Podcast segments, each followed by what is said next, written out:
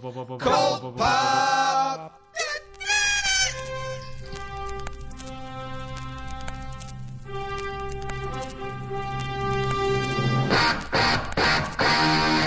Oh, I got a live one here.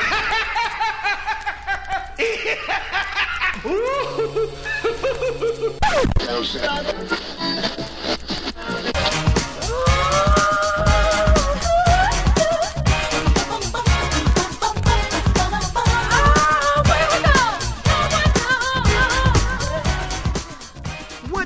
our sidekicks and henchmen out there in the Geek Nation? You're listening to Spoiler Alert.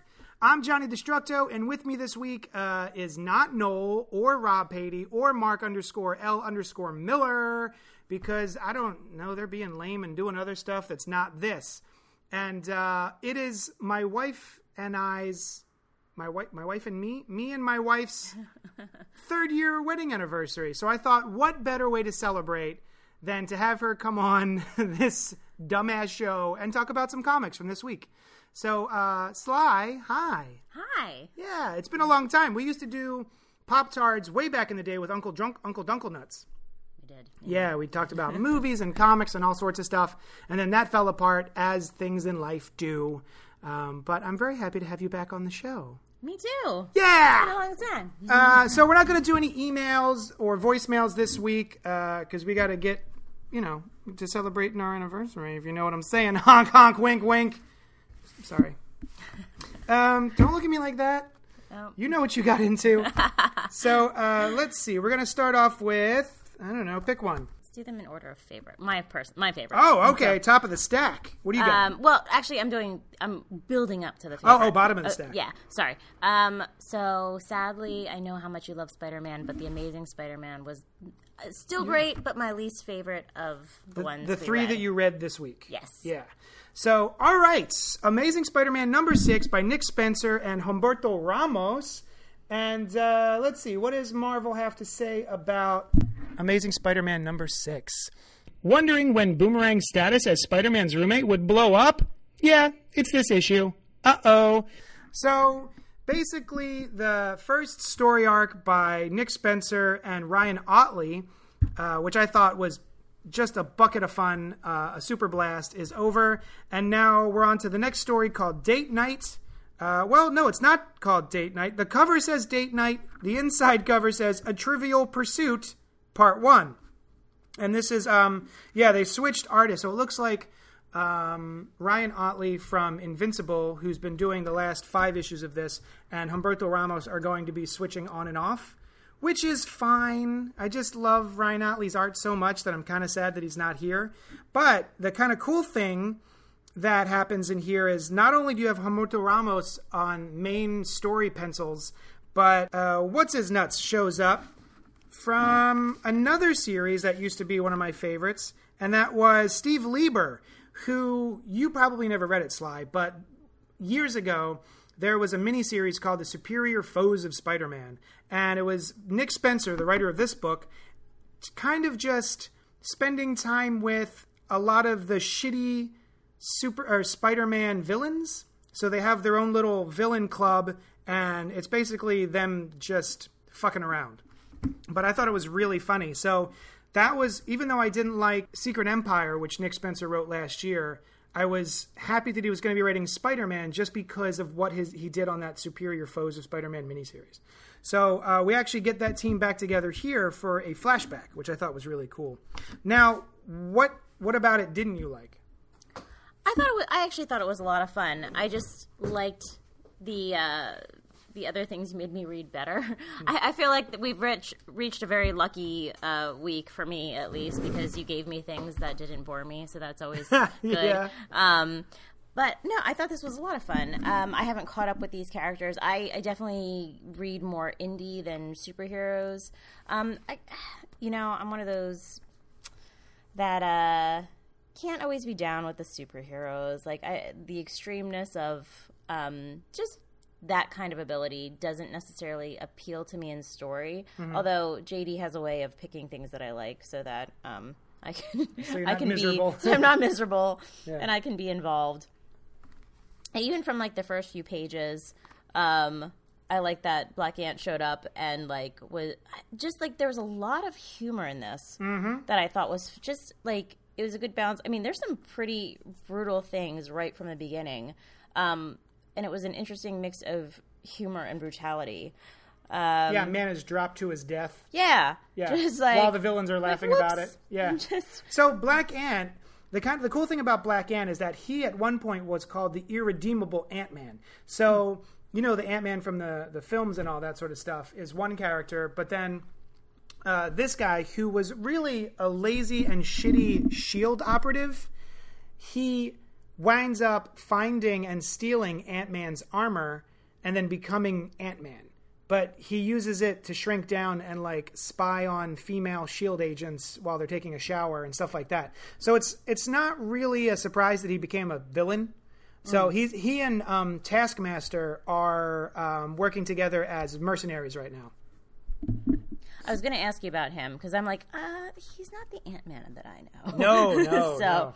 and there, yeah, I was like, and I was confused by that for just a second because I'm like, that's Ant Man. Why didn't he save the guy from plummeting into his Mm-hmm. death? And that makes so much more sense now. Yeah, and then we're introduced to Fred, who is wearing a Captain America T-shirt, which I Mm-hmm. thought was very fun for a villain as well. I like, I just love like little, th- little nods of all that. Um, So, for people who don't know what's going on in ASM right now, uh, Fred is the boomerang. He's boomer, not the boomerang. Boomerang, who is a sort of C list, D list level Spider-Man villain. And um, Nick Spencer, when he took over the book, revealed that uh, he and Fred and um, uh, another fella are roommates. Um, Randy. Randy, who is Robert Robertson's son. So they're roommates together, which is kind of fun to have your your one of your villains be your roommate. Sorry, I was distracted for a minute. There's a few. I noticed there's a few images throughout where like Peter has no mouth almost. it, I find that so distracting. Yeah. um, I don't know how I feel about that. I think I think I think it's just supposed to show that he's pursing his lips. Totally, yeah. Yeah, But there's so much that there's only just a little squiggle for a, for a lip. really trying to hold it in. yeah. Yeah. Um, I thought there was. Uh, I didn't realize they would bring in. Um, I did not read the storyline so far um, where Hydra took over. Oh, no, you don't have to. okay. Don't you? Everyone skip that one. Okay. Secret Empire as that. See, that was the one, quote unquote, Hydra Cap. Yes. Do you remember there was Oh, a bunch I of hubbub? I remember the hype. Yes. Yeah, there was a bunch of hubbub last uh, maybe a year and a year and a half, two years ago, where Hydra Cap was a version of Captain America who had always been a Hydra agent, and he was sort of like working towards taking over the United States, and he winds up doing that. And that was what Secret Empire was, and that was the culmination of that story, which was also by Nick Spencer. Ah, okay. So it's not a surprise that it's mentioned in here, Right. but I feel like most people want to forget that event. Right. It was a really neat idea, and then I, I felt that the execution, uh, from a writing standpoint, it, there was a lot of battles happening with voiceovers going on on top of the battles. No, and it was, which I felt made it difficult to uh, rope the viewer into the story and make them a part of it. It was really just you're kind of like watching things happen from far away.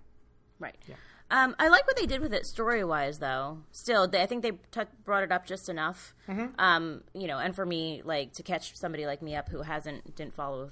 Yeah. You know that whole storyline, but I found it interesting because I think even so much in our own media, like bad things will happen. It's like, oh no, we're just going to start fresh. We're just going to forget about that, Mm. Yeah. like, and and keep moving forward. Uh, Yeah, and now we've got Kingpin as the mayor of New York, which is weird. art imitates life. Yeah, Um. yeah. I feel like they're definitely making uh, a point there. but I do like it. Um, kind of moving through the book. I love um just what you touched on earlier uh, regarding the uh, their kind of their poker playing and everything. had a weird thing. I had to stop um where I was reading and uh, walk up to JD as he was drawing and be like, "Is this On purpose. is this, is this on purpose?" So anybody, so if you guys are listening, uh, the one listener, um, the issue of Amazing Spider-Man that we're talking about, flip through it. Is there a printing error during the poker scene with the superior foes of Spider-Man? Because uh, on ours, everything got really, really light and very difficult to read. So I was just curious if that was just in this particular issue or if everyone had that problem throughout the print run. But yeah, we have a nice little poker scene between all of those shitty uh, Spider-Man villains, which is drawn by Steve Lieber, which is really cool. I thought that was a really nice little touch to get him back on uh, the book. Oh yeah, I yeah, the art is totally different. Yeah, yeah. I was like, oh look at that. Um, I love that. Um, I you know I'm not sadly overly familiar with these characters, but how apparently Boomerang and Shocker had to go to couples therapy to work stuff out. Yeah, I'm like, yeah. oh, I'm like, that's kind of yeah, and and touching on you know um, Heroes in Crisis as well. That whole idea of like how how useful therapy can be, hopefully. so like, Mm-hmm. Hopefully, uh, yeah. hopefully. Yeah. So basically, the gist of this issue there's there's not anything crazy going on. Basically, uh, Fred, the um, boomerang, um, ropes Peter Parker into going to Quizzo night at the bar with no name, which is Marvel's supervillain bar. So it's basically this no man's land where people can go in as villains, uh, of course, in full, you know, regalia, full costume, and it's a safe haven. So no one's allowed to fight with each other inside the bar with no name. That's sort of the unwritten rule. And they have a S- Spider-Man Quizzo night, and so when Fred finds out that Peter is was basically Spider-Man's quote unquote best friend. He did a whole book on him, all this other stuff. He used to be his photographer. He ropes him in to um to to win at Quizzo night, which I thought was really cute. And then by the end, um, there's also this subplot where the Kingpin is trying to deal with Boomerang, and the Boomerang um, uh, kind of just like gives him the finger, flips him off, and so Kingpin basically sends a message to everyone in that bar to take down Boomerang for a certain amount of money, and that's where we're kind of left off. Is every all these other villains kind of looking at Boomerang and Peter, kind of uh, with you know dollar signs in their eyes. I'm so curious if they'll bring it up again. Um, why Fisk people knew to call Pete's phone Mm-hmm. because Boomerang had stolen it. I mean, he grabbed his phone and they called him Yeah, through there. I'm like, do they? You don't know yet in the storyline if they know that he's Spider Man. no, no, he's it's just no, that no. roommates. That or- is just that Kingpin seems to have eyes everywhere, ah. and just and he- well, I'm sure in that scene too, he really Yeah. stands out because he's the only one not in a costume. Yes, right. So yeah. okay, got it. I, I relate to Pete so much um, in his struggle to keep quiet and uh, like clearly judging Boomerang and like while everybody around him is just like, oh no, like we've moved on. He's, Mm-hmm. He seems fine. And you know when you have that those gut instincts about a particular person and just nobody is there with you. And Mm-hmm. Yeah. it's Well, oh. there's an interesting point there because he's having this conversation in the kitchen um, with um, Randy. Randy. God, I keep forgetting his name. He's been around forever, and I can always forget his name. Um, with Randy Robertson about um, how he's an ex-villain. So it's not a secret that he was a villain, but he's been pardoned by Wilson Fisk, mayor of New York. So everything should be on the up and up. And Randy brings up, but like mm, half of the Avengers are ex-villains. Uh, Right. which is kind of cool because, like, you know, you got Black Widow, you got Hawkeye, so on and so forth. So I thought that was a nice little point. Yeah, like Yeah. everybody has a past kind of Yeah. thing. Yeah, absolutely. Yeah, I, I thought that the uh, the bar scene is just like again just very fun. I like how they bring up. Um, I liked there was one panel about panel about the bar starting by the like like the devil himself founded Yeah. it. I'm like, oh, that goes way back. That's Okay. just uh, yeah, but he, he says something like that's just a myth. It was probably just during the Prohibition era. right. yeah, And I love what they did with the artwork in those panels of um yeah, it's very it's like kind of rougher lines in the in the devil part and then a little bit like progressively getting cleaner as you get to modern times. Mm-hmm. I really really love the um the panel though that's supposed to be from um the depression. Yeah, I it's just think very that nice. was really well done. yeah, and the color is so Humberto Ramos made it very sketchy, uh, a little bit messy, and then the colorist sort of laid a sepia tone overlay. Uh, on the whole thing to kind of mute all the colors and everything to make it very clear that it's a flashback. Yeah, very cool. So the thing about this is that there's nothing crazy going on in um, Amazing Spider-Man. Nick Spencer's there's there's nothing gigantic and crazy and world-shattering happening. It's just very much a return to classic Spidey comics, which I really appreciate because you know I just feel like there's always a big event happening, um, it gets kind of tiresome after a while, and everyone's always like, "Well, just write good comics, just write fun comics." And I think that's exactly what Nick Spencer is doing here. So, if anyone hasn't been reading this and they were a little nervous about Nick Spencer writing it because of the Hydra Cap thing, I would say jump back into this. I think it's a lot of fun, and you don't really need to read any other books. You can just be reading this and be totally fine. You don't need other books to understand it.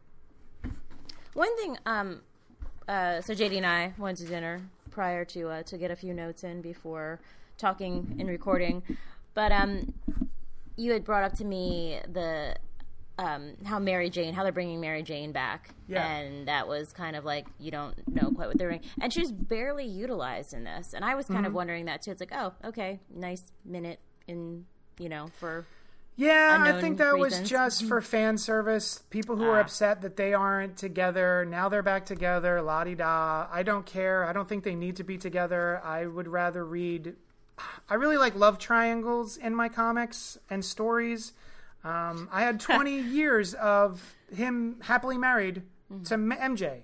And by happily married, I mean they're in love, but then he's constantly risking his life. So she's constantly watching him swing off into the stormy night while she just, you know, looks out the window forlornly and upset that he might get hurt. And it's like, there's 20 years of that. I'm fine with, you know, a, a, changing it up some. So, and they went through such a big process and pissed off a lot of people to get them, get their marriage undone. And now they're just like, well, now they're back together. Cool. So I don't know. I feel like it's a step backwards. Since I haven't followed them all throughout that, do you feel like they're like they had like a good tangible love story, or or like if it's just the repetition Yeah. of that, that okay, Yeah, they did back in the day, okay, but all now right. that's over.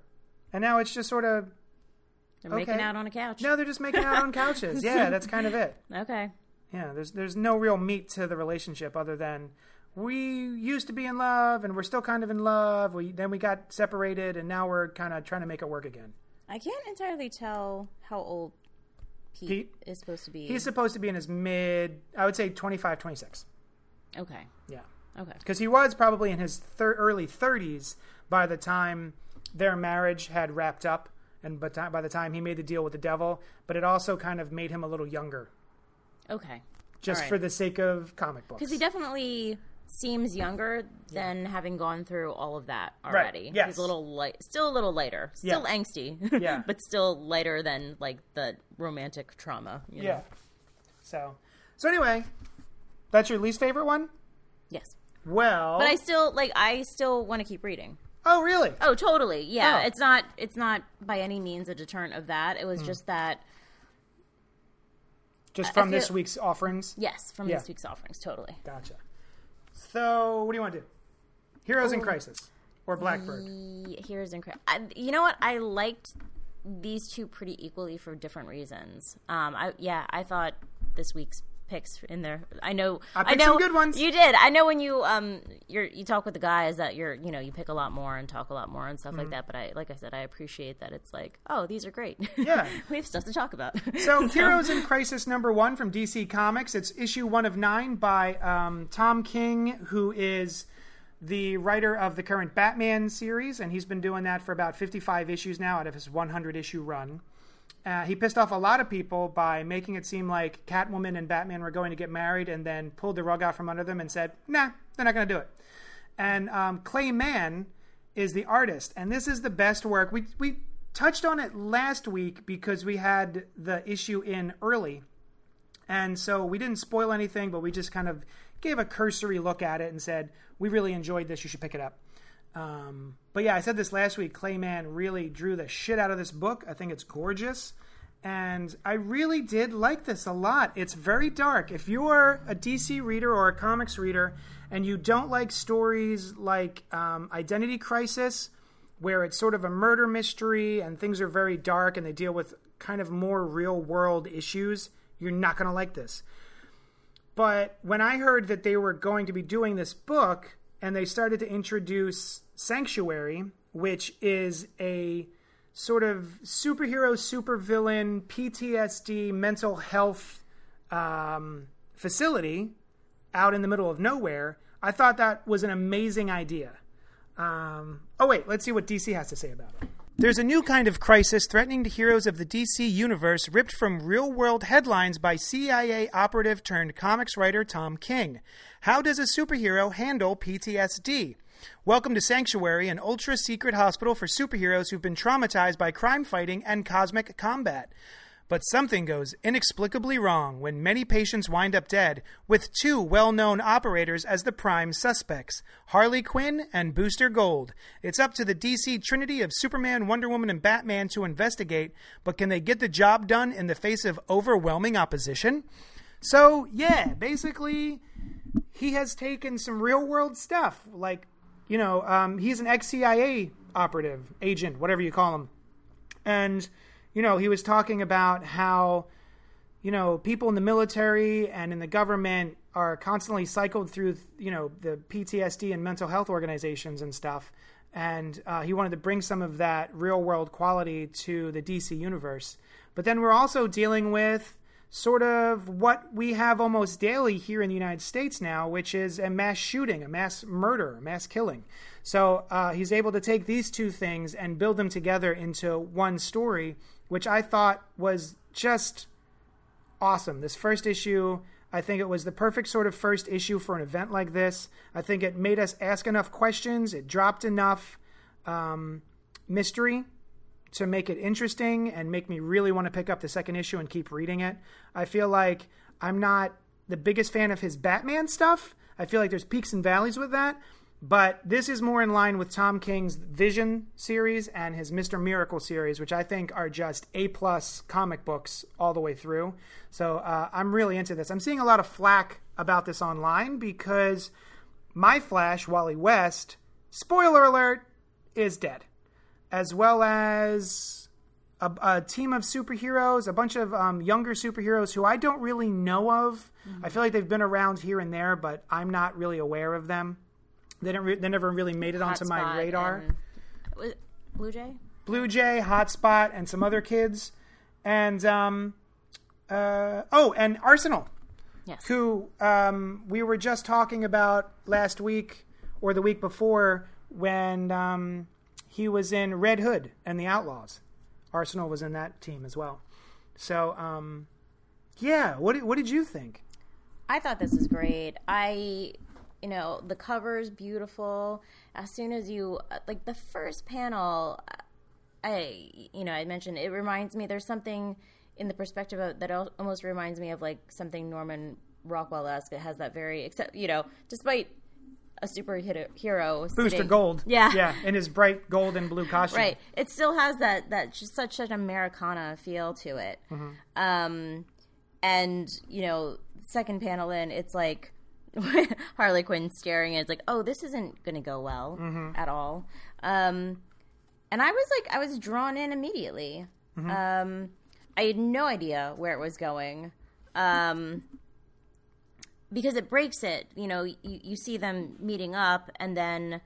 Uh, at the diner. At the diner. And then you get um, Harley Quinn's, I guess, um, basically intro to the sanctuary. Right? Yeah, it's it's basically one of those sort of if you ever watch the Real World, uh, a yes. confessional, yes. where sort of it's like just the viewer and the um, the character, the character talking directly to the the camera.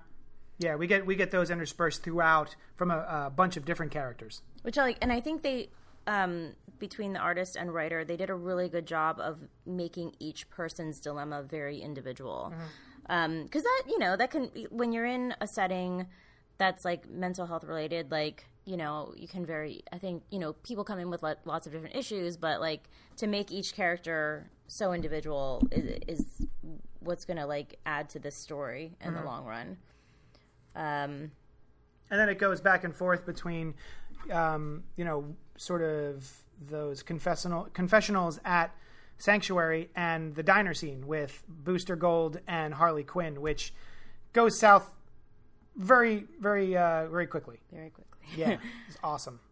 Also, there's some brutal stuff in here. I don't know Blue Jay. I literally have never seen that character in my life, mm. but apparently his name is Blue Jay, and he shrinks. And the first time we see him, he's literally getting torn apart um, at a tiny level by a crow.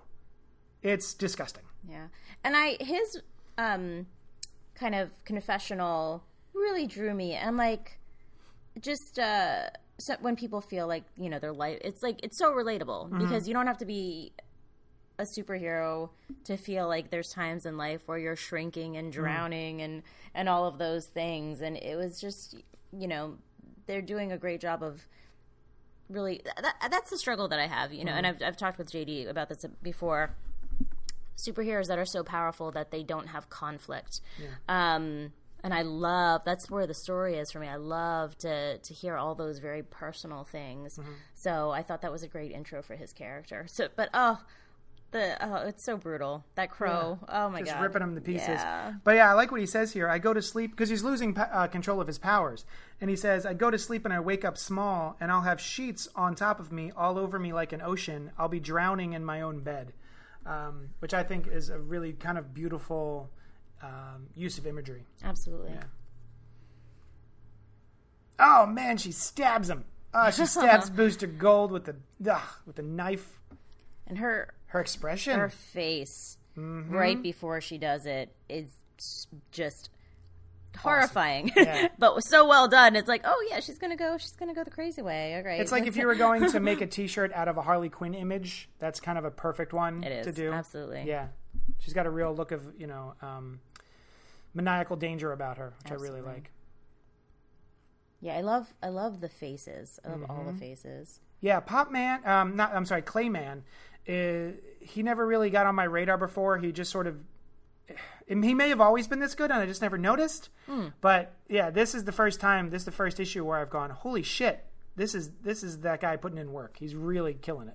but also i mean how much do you think that is a combination sometimes of just finding also the right writer for an artist Yeah, the project that clicks. yeah the project that sure. clicks so that like both can highlight their skills really well Mm-hmm. because they're you know like not that i'm nearly as well versed as you Mm. you know but like I, I think i've caught some of that before where like a writer and artist will work amazingly together or Mm. or not. And it's like you know those times where you feel like oh there could have been so much more art or story and it just you know it's so sad when it doesn't work out.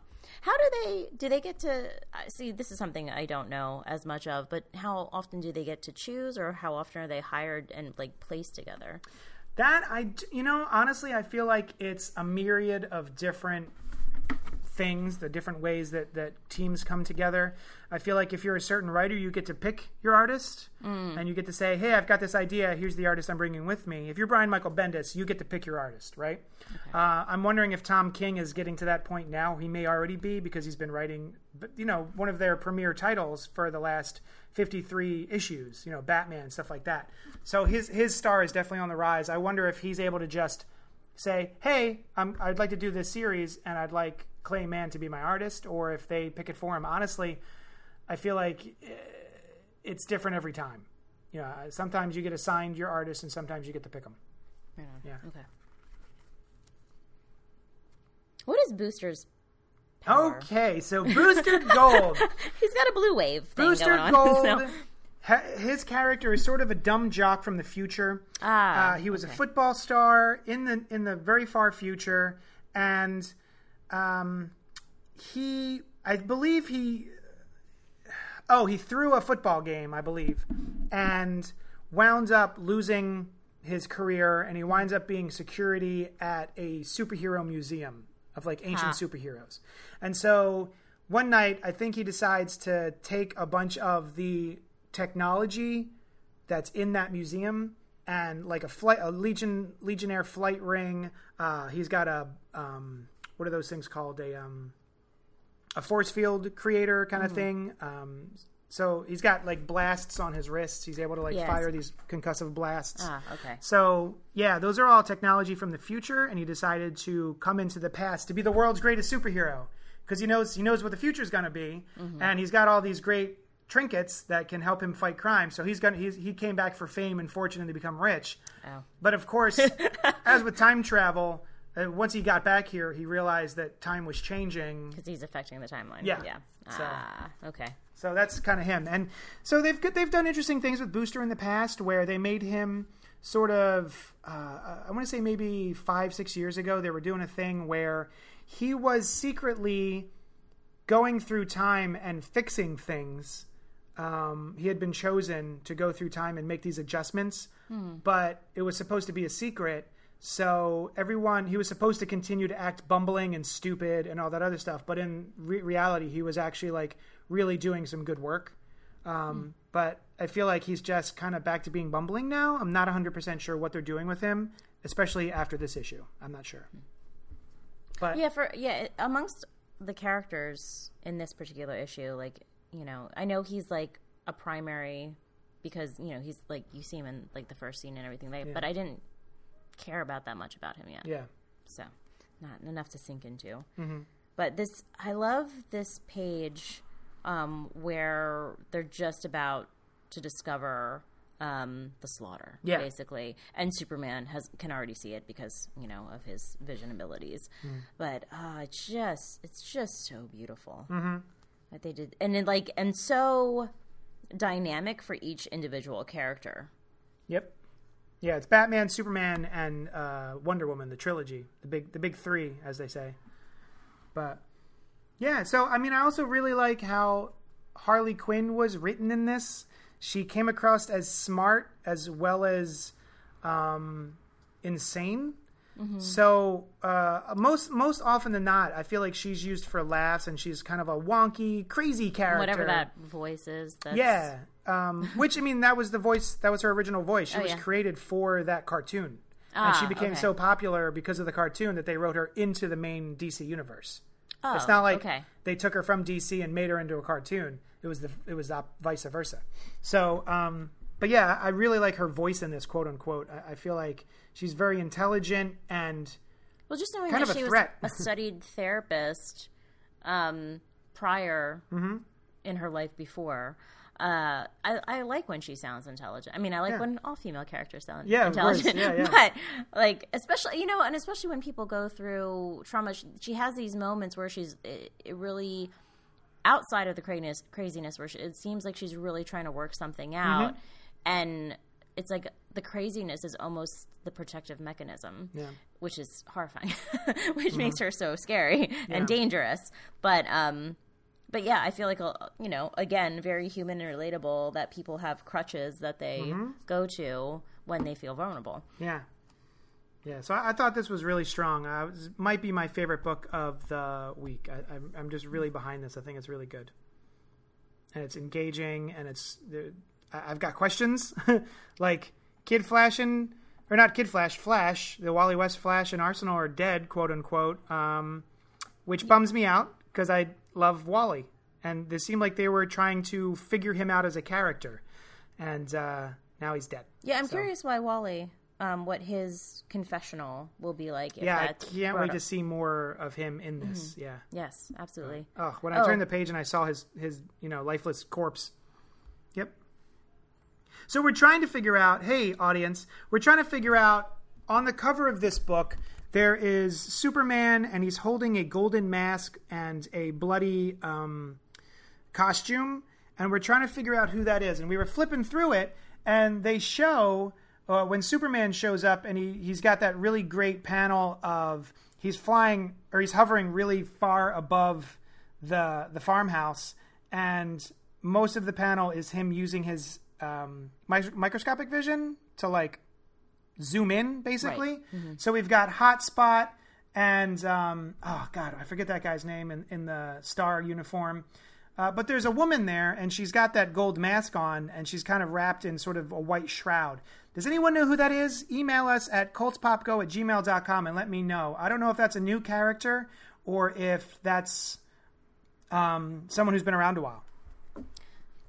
The thing that, um, in going back to this picture, um, the proximity of the bodies, like it really makes them look like they were fighting. I mean, I know it's like you know, from an artistic perspective, it's a great way of like showing like how many people are involved, Yeah. but also like the proximity of the bodies is always like clearly they were like fighting together against something. Something, yeah. And it's just like, you know, they're all like they're close enough to have fallen on top of each other. And there's something really kind of heartbreaking about that. Yeah, especially like a random wing over here. So yeah, especially when you zoom out, you can see right in front. There's so many more bodies. Yeah. Like every one of that house is dead. Um, and so the interesting thing to me is that the the finale, the the last page of the issue, um, Harley Quinn blames it all on Booster Gold. You know, she says that you killed them. So I'm wondering if that's supposed to be like Booster went nuts and killed them, or which my assumption is is that he did something which led to everyone getting killed. You might have to go back in time and Yeah, yeah, right. I, I found um so this was a little bit more exposition. I found it interesting, but I found it to be a lot of exposition at the same time. Um, with Wonder Woman explaining the puddlers. Uh huh. But um, when I first open this page and see who I think are Ma and Pa Kent and a somebody I don't recognize, and they're just they're clearly robotic in some way. I can't tell if they're cyborgs or AI or but I open this page I'm like, "Oh, I've missed a lot in, in this storyline because it's like I don't remember them ever having those So his parents So- are dead. Yeah. Um, ever since the New Fifty Two, uh, mom, pa, Kent have been dead, and it looks like, and you're not, you're you're not um, wrong. This is all new. Ah, None of us knew this before. We, we've never seen the inside of Sanctuary before because it's a new thing that they've created for Mm, okay. this story. So, um, yeah, every so often, the last couple of months, they've sprinkling seeds about Sanctuary. Like at the end of Flash War, Wally West goes to, um, he gets you know taken away to go to Sanctuary because he's so upset about losing his family. Mm. So you know we sort of get sprinklings like that, but we've never been here before. So yeah. I love the descriptions. I mean, the way their description of, uh, I'm guessing they're more like AI, mm-hmm. and but they're programmed with very specific features of um, Batman, Wonder Woman, and Superman. Yeah. And I thought I really, there's a part of me that really likes that. That they almost tailored their therapists or like programmed them in a very specific way, and there's a part of me that's like concerned for that at the same time. Well, it's creepy. Right. Yeah. Well, uh, you know what I made? Did I ever show you that article? There's this article about this. I think it was in um, IFL Science, but this like Japanese. In, I think it's in Japan. It's like a uh, an assisted suicide robot in Hmm. the shape of a panda. Oh my god. I know, and I did th- that. That's what that made me think of, and I'm like, oh, that kind of that's That's dark. Yeah, it's it's dark. It is. It's dark. But yeah, I think this is great. I, I can't wait for the rest of the series. I hope it continues along this path and is um, still just as interesting. I'm very excited about this. Yeah. Um, I'm really hoping because this is uh, one of nine. I always have a dilemma at the end of the story. It's like, am I, you know, about was it like the full story? Was it satisfying, or will it leave me like upset? Or, Mm-hmm. Yeah. but I feel like I, I I'm so excited to read the rest of this as Nice. well. So All right, so the last book that we're going to talk about from this week is Doomsday Clock number seven from DC Comics. And let's see, Doomsday Clock. DC has this to say about it. The critically acclaimed team of writer Geoff Johns and artist Gary Frank continue the groundbreaking miniseries bringing the world of Watchmen to DC. In this chapter, the truth behind Dr. Manhattan's curiosity with the DC Universe is revealed as the planet teeters on the edge of the Super War. So, every single person on this show has absolutely loved issues one through six of Doomsday Clock, but we've all sort of also been going, where is this headed? What is the point of this story? We thought we would be getting more out of it by this point in the tale. It seems to be just a lot of setup. And so here we finally start to get some answers because ever since the rebirth happened and it was sort of quote unquote revealed that Dr. Manhattan may or may not be behind the new 52 and it wasn't really all just about Flashpoint uh, and he's been doing all this stuff. Rebirth has been about discovering what the Watchmen have to do with the DC universe changing. And so here it's actually revealed that, yep, we were right. It was Dr. Manhattan. It wasn't a big mystery. And uh, basically, we have uh, all of the characters finally starting to come together in a more cohesive plot. And we've got Dr. Manhattan, the new Rorschach, uh, the Joker is there, Batman, Adrian Veidt, the comedian, uh, the mime, and the marionette. are all finally coming together and shit starts to hit the fan and we start to get some answers. So basically, what it seems like is after 1985 Watchmen, Dr. Manhattan left, he blinked himself out of existence in that universe and decided to come to the DC universe where he started tinkering with things. And the first thing we have in the, the beginning of this issue is a description of how Scott Allen, the original Green Lantern, wound up surviving a plane I'm sorry, a train crash in 1940 and he finds the original Green Lantern which gives him powers and all that sort of stuff and that's sort of how we get the Justice League the Justice Society of America back in the 40s. And basically it's revealed that one of the things that Dr. Manhattan did was go back to this point in time and just nudge the lantern out of Alan Scott's way. So he dies in the train crash and there's no justice society. So that's the reason that you know ever since the new 52 we haven't had a justice society in the dc universe. And it was because dr manhattan just tinked the the green lantern out of the way just by an inch. So um that that's kind of one of the big revelations in this series. Um, but the rest of it is just so much fun.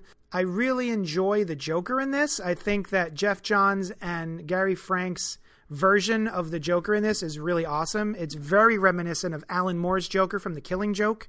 Um, just the way he's written and specifically the way he's drawn, his haircut, his facial expressions is very Brian Bolland, who is the artist of that. So, yeah, I think this is finally ramping up um, we're, we're starting to get some answers. It's starting to head in a direction, and um, I'm very excited about it. Uh, I think this is a bucket of fun, and uh, I can't wait to read the you know the the finale. I, am we still have what this is seven, eight, nine, ten, eleven, five more goddamn issues, so it'll be another year before it's finished. But boy, howdy, I love it you know, one of the things that I had seen online, I was talking with somebody on Facebook, Bob Kolb, and he was saying that between Doomsday Clock and Heroes in Crisis, that the DC universe is way too dark right now, blah, blah, blah. Um, and he was kind of comparing it to Zack Snyder's DC movies. But I think the difference here is that these are really well thought out and very well constructed, and they're dealing with themes, but while keeping the true to the characters. I feel like Superman is still Superman, yada yada. Um, whereas Zack Snyder's vision of Superman is not quite in line with I think most people's vision of Superman is. Um, so yeah. Oh, the other thing about this is the the the. I was wondering what the motivation for Doctor Manhattan was going to be because he's an omnipotent character who sees time at all points. He has access to all of time whenever he wants. He experiences it simultaneously, right? But the the neat little thing that they did here is that when he looks into the future, when he experiences the future, he gets as far as Superman briskly walking up to him and is about to deck him in the face. And then at that moment, he can no longer see anything that happens after that point. So if you if you want to get Dr. Manhattan involved in something, it, it has to be his curiosity because there's no way to really manipulate him as a character because he's kind of omniscient, right? So I, I, thought that was a neat thing too to get him to add a level of mystery to the series by having him not be able to see past a certain extent. Now they had done that in the original Watchmen. He wasn't able to see the giant cataclysmic event because of um, uh, certain factors um, and the, his own radiation and all that sort of stuff. So um, anyway, that was just a nice little tidbit that I thought was really cool. But yeah, I hope you guys are reading this book. Um, write us in and let us know what you think of it. Uh, I, I, also really love Mime and Marionette. I'm glad that they're going to be sticking around afterwards. So yeah, uh, Sushan, I didn't bother having Sushan read this one because it's issue seven and it's very convoluted and there's so much stuff to catch up on that I didn't even bother. But the cool thing is, is that because I own a comic shop and my delivery came today, which is Monday, uh, we have all of this week's books already. So we decided to take a look at Blackbird issue one from Image Comics, and it's written by Sam Humphries with art by Jen Bartel. Image has this to say about it. An all new ongoing series from fan favorite writers Sam Humphries of Harley Quinn and Nightwing and red hot artist Jen Bartel in this neo noir fantasy, Nina Rodriguez is positive that a secret magic world ruled by ruthless cabals is hidden just beneath the veneer of LA. The problem? Everyone thinks she's crazy. The bigger problem? She's not crazy. She's right.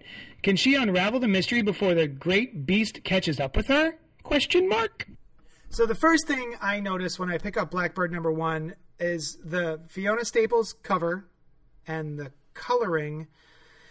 Oh man, um, it looks like Fiona Staples is sort of doing the same color palette that Jen Bartel uses a lot. Uh, so it's a very striking. There's a lot of neon, a lot of hot pink, a lot of blue. Uh, gorgeous cover. That's the first thing I see. Bright yellow Blackbird text. It looks great. I, I feel like uh, people are definitely going to see this sitting on the shelf. And the story is pretty good. I don't think there's anything in here that I haven't seen before. Uh, it's very remin- reminiscent of a couple of things, but uh, I feel like it all works together to be cohesive and interesting enough that I'm definitely going to keep reading it. Um, basically, we've got this girl, and she reminds me of from the books and the TV show The Magicians. There is a specific character who she goes to Brakebills, the school, and takes the magic test and fails and doesn't get in, and then they wipe her memory. But she's 100%, she's, I'm sorry, not 100%, but she's like very certain that there is magic in the world. She's got this inkling, this feeling. Um, she can't seem to find it. Her whole story arc is trying to discover magic in the world and learn it by herself without going to the magic school. So I feel like that has a lot in common with this main character. Um, what did you think about this? I love this. The I, from I love both Fiona Staples and Jen Bartel, and was like so excited to see the art. And I am partial to this because I love all the indie stuff. Well, it's an image book, so yeah. Ah, yeah, It's right up your alley. Yes, exactly. I love Image. Image is my favorite. Mm-hmm. No offense to the other. no, they're putting out the best comics. You're right. You're not. You're not wrong. Yeah, and just like I just think the stories are always I don't know. To me, they're more fun. Mm-hmm. Just so much more fun. This oh man, there's this one page, the first page of um, the main character as an adult. Yes. Yeah. Um, so ten years after the incident, it was just so gorgeous. a friend of ours uh, comments on how um, she'll watch Jen Bartel videos on Instagram, and it's like meditative just to watch her draw hair. And I completely agree because, and as a stylist, I'm completely partial to people who can do hair well. Yeah, and I feel like uh, aesthetically, there's a lot of Wicked and Divine. yes. Uh, I feel like there's a lot in common with that as well. Uh, another book that looks gorgeous all the time. Yes. So yeah, I think the only thing I would say about Jen Bartel's um, comic booking is that she's really, really good at faces and hair and um, females in general. But I feel like some of her positioning, her posing, is a little stiff. Um, it, it it doesn't really feel naturalistic as such, but that's all things that she will get much much better at as she you know continues to to develop her craft. Because I, I don't I don't I haven't seen that much comic book work from her. I see mostly pinups and really beautiful poster work. Um, so yeah, but no, this is that's that's a I'm nitpicking terribly. Uh, I think this is a really fun book, and I think it looks gorgeous. Yes. I'm excited. I'm I was uh I like the whole story so far. I'm excited to read more. I love the monsters and all the magical beings in it. Mm-hmm. I loved uh, even from the opening page where um she's there with her cat Sister? and her well her sister more importantly the cat and the sweatshirt just like hanging out. I'm like I like this girl. Yeah. So she's had a premonition that there's going to be a massive earthquake, and nobody believes her. But she's already, she's got her backpack on, she's got her sweatshirt up, she's got the cat inside the sweatshirt with its head poking out. Mm. She's ready to bolt. And of course, no one believes her. But the, of course, the earthquake happens. They run under a bridge. Her and her sister run under a bridge and uh, are saved by a giant blue lion Dragon. dragon creature, like huge. It holds up the bridge to protect them. Um, and then, of course, she wakes up the next morning thinking it was all a dream, but still feeling like maybe it wasn't. And she she feels kind of certain that there's magic out there, but she's not quite sure of how are- to how to contact it. Right, but she, I mean, she did have the little tell of the matchbook from the. Yeah, from the dream. Yeah. Yeah. Um, so yeah, I don't want to give too much away about this. I just thought we we should touch on it since it's coming out next, uh, this upcoming Wednesday. But yeah. I'm hoping the whole series stays as fun as this first. uh, You know, like Mm-hmm. I uh, sometimes a, a first issue is is tough. Yeah. Mm-hmm. It's like the first episode of a TV show too. It's like have the characters gotten their bearings and like are they grounded and is there enough of a story to keep up with it? Yeah. And I feel like I'm intrigued and I want to keep reading. I feel like if you like witchy stuff, if you like Wicked and Divine, if you like Wayward by Jim Zub, um, those sorts of comics, I feel like this is 100% up your alley. Um, and it's a good, it's not really, it's not witchy and it doesn't feel like a spooky October book. Do you know what I mean? It, it even though it comes out in October and it's about magic and wit, and you know, I don't I guess it's not really witchy, but like magic and stuff like that. Right, yeah. Um, it doesn't really feel like October. It doesn't really because it's in LA. Not yet. So of course There- there's, there's no a black cat. yeah. Well, yeah. yeah. so yeah, I think like if you're into that sort of stuff, though, this would be right up your alley, and I would definitely check it out. Yeah. So And it's beautiful. It's just beautiful to look at. um, so yeah, I guess that's it. Thank you so much for joining us. Uh, it was supposed to be a really short episode, but we're already at 52 minutes. So uh, whoops. But um, thank you so much for joining us. You can email us at cultpopgo at gmail.com. If you have anything to say to Sly, uh, feel free to send that there as well. She'll get it there. Um, you can go to my Patreon at patreon slash Johnny Destructo if you want to throw in. Thank you, Grace. I have another patron.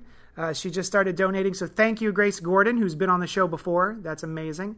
Um, so yeah, uh, I guess that's it. Thanks, Sly. Thank you. Yeah. Happy anniversary. Yay, we did it. Yay. High five. All right. Thanks so much for listening, and we'll talk at you later.